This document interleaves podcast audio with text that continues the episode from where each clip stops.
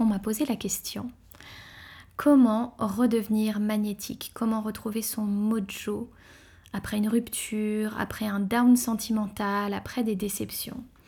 Et il y a une chose qui peut paraître un petit peu folle, ou pas du tout d'ailleurs, mais qui permet vraiment de retrouver son glow, son énergie féminine, sa radiance. Pensez à une chose. Dans le cycle de la femme, on a quatre phases différentes. On a une phase qui est la phase d'ovulation. Cette phase d'ovulation, c'est celle où on dégage vraiment les hormones de la reproduction.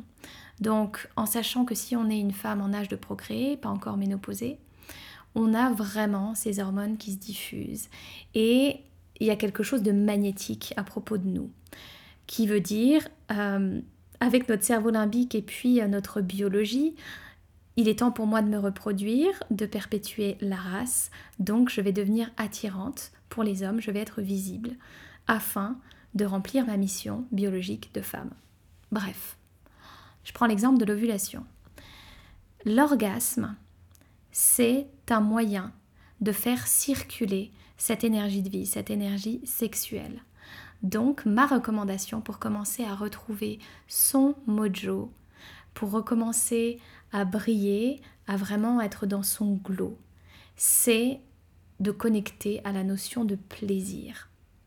Pas uniquement le plaisir sexuel, même si ce plaisir sexuel effectivement est quand même très important, faire circuler son énergie de vie, son énergie sexuelle, s'apporter de l'amour à soi-même.